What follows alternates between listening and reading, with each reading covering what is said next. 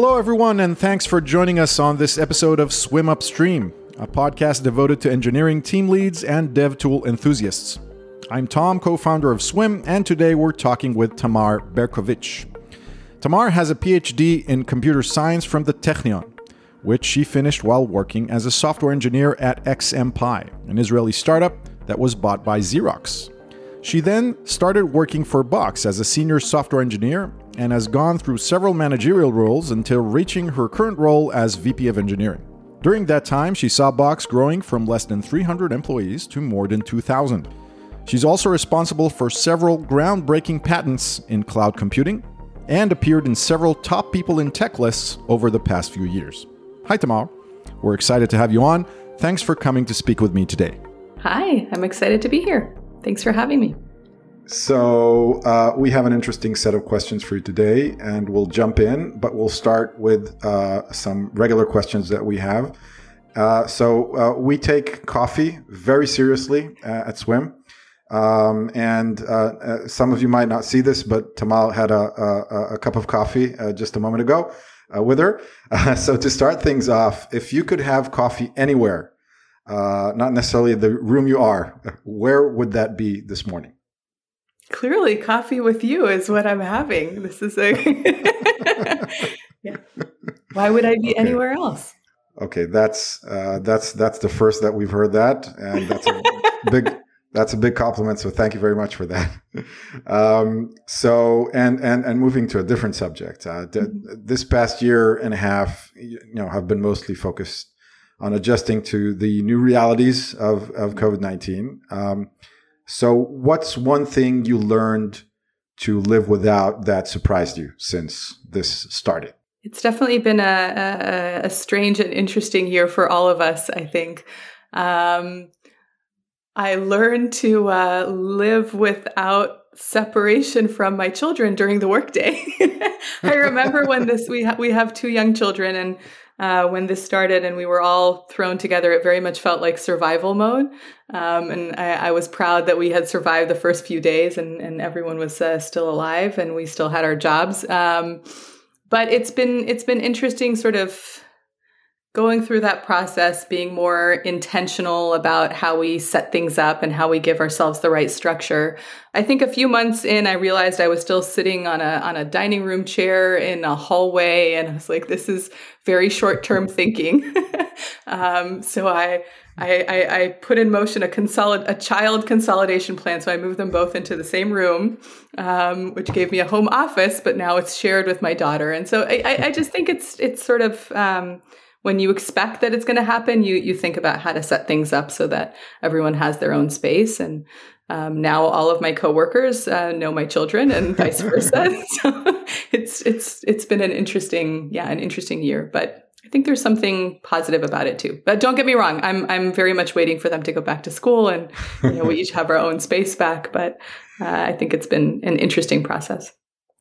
Okay, and I think long-term thinking might be a theme of this conversation, yeah. but we'll we'll wait and see. Um, okay, so uh, could you please describe what you do at Box now um, without using using your title? Yeah, um, uh, my daughter would say I talk all day, which is probably true, uh, but I I think um, what I do is make sure that all of my teams uh, are aligned around you know a direction like what are we shooting for? What are we trying to solve for? And making sure that that is something of value uh, that is impactful to our business.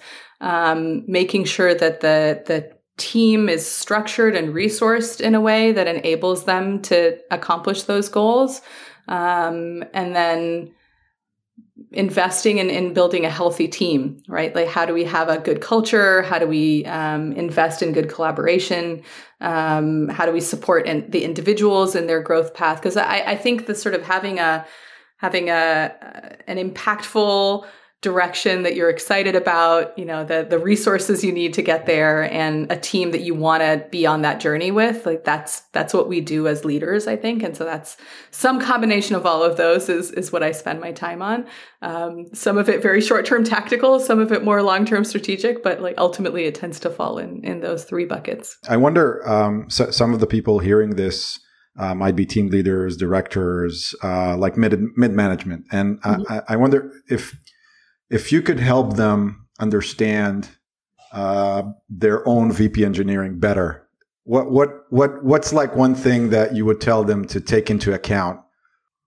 I think for all of us, where wherever we are, um, whatever level we're at, thinking about the broader problem and how you fit in within that broader problem is is always a good idea because otherwise you're you're narrowing your perspective too much right? So sometimes you might not see that there's actually a more interesting opportunity um, if you sort of look a little bit sideways of, of where your team is right now. Maybe that requires taking on a new area. Maybe it requires collaborating with a with another team but um, you, you sort of need to stretch your thinking to, to think more broadly um, uh, than your current scope but then also understanding that whoever may be managing that scope does not have the the unique insight that you have on your team. So you are always better informed on what's happening on your team than anyone above you and so you need to be stretching your thinking, thinking broadly, but then leveraging the insight that you have, proposing what you think we should do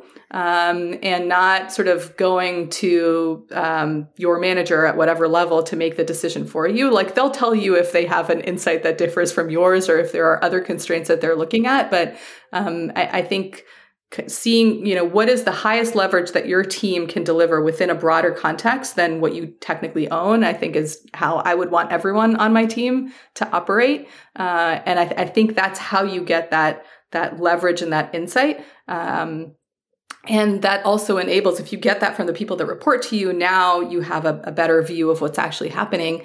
Everyone is thinking more broadly with more of that ownership mindset um, uh, and then you can sort of help influence and guide at, at your level.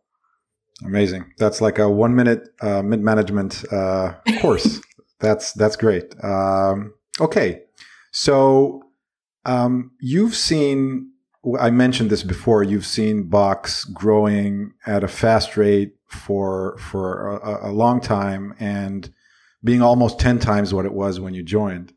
And uh, so you've you've hired a lot of new engineers, um, and sometimes uh, uh, you manage them directly, sometimes as a senior manager. And uh, what what have you been doing to help develop new developers reach their full potential as quickly as possible? Yeah, that's always a an, an, interesting challenge. You know, you you get excited about bringing a new person in, and then how do you set them up to be successful? Um, and I mean, we're still iterate, iterating on this. I think as a as a as an engineering organization, we've gotten better. You know, when I when I joined, I I got like a printed out page of information that I was supposed to work off of that had multiple mistakes in it and and I was I was pretty nervous because it was you know my first day at this new job and you know what can I ask? Um, and is this going to be a silly question? You know all all new hires have these challenges. So we've we've definitely um, in, invested more in our onboarding experience since then. Uh, in a way I think it's almost more important to onboard as a member of the team uh, uh, and so trying to connect to the culture, how we do things, what are, what's expected of you, and then connecting to the actual humans that you work with. Because um, again, creating as much of that environment for being able to ask questions and get insight and get input, um, uh, I think is is a big differentiator in in onboarding success. And you know, there's a lot of difference between people. Some people feel more comfortable going in and, and asking questions and being overly confident, um, and and others are are maybe a bit more um, nervous and worried and so trying to put some structure around that like we do pretty standard things like having um, uh, new hire mentors and, and having a buddy system. Another thing that happens and this is an, another focus point for us um, particularly when teams grow or and when uh, the code becomes more and more complex and then its modules become you know more and more complex themselves and so on knowledge silos are uh, created and then uh, are broken. So, uh, like, th- there are two aspects here that are interesting uh, uh, uh, to hear from you. One is how do you feel about knowledge silos? Are they a bad thing or not necessarily? And once you decide to break a knowledge silo, how do you go about doing that? clearly knowledge silos are problematic, especially if they're siloed to an individual person or a very small number of people, because then if that person you know walks out the door to their next adventure or or is just out for a period of time like you, you don't want to have I, I like to um, think of teams as systems, right? So you don't want to have a single point of failure in your system. Having said that, through that same systems lens, you do want to have separation of concerns. And so I think sometimes you can get I've definitely made the mistake in the past of trying to say, "Hey, we don't want to have silos, so now everything needs, everyone needs to know everything," um, and and that is also limiting because it, it, it stops as you grow, you sort of need to find that right point where you can let people specialize a little bit and and and sort of um, be able to go deeper in a particular area, and then maybe they don't have to know as much about about other things so that they can focus more. So it, it's sort of you start from a very um, generalist team where everyone kind of knows a little bit of everything, and then as you grow, you have more people to focus. You also have bigger challenges that require more focus. So it, it's sort of a process of, of some, some, to some degree, specializing over time. I feel like I learned this sort of in a reverse situation. Um, I, one of the first projects I worked on at Box was was with together with um, the first engineer that had been hired at Box, and uh, we had partnered on sort of evolving this system that he had originally built himself. Um, and towards the end of this project, he he moved to to work on something completely different. And he sort of uh, had this moment where he came to me and he said, "Tamar, uh, this is my baby. You now own this baby. Um, uh, good luck." And from that point on, it was it was very impressive. Any question that he got.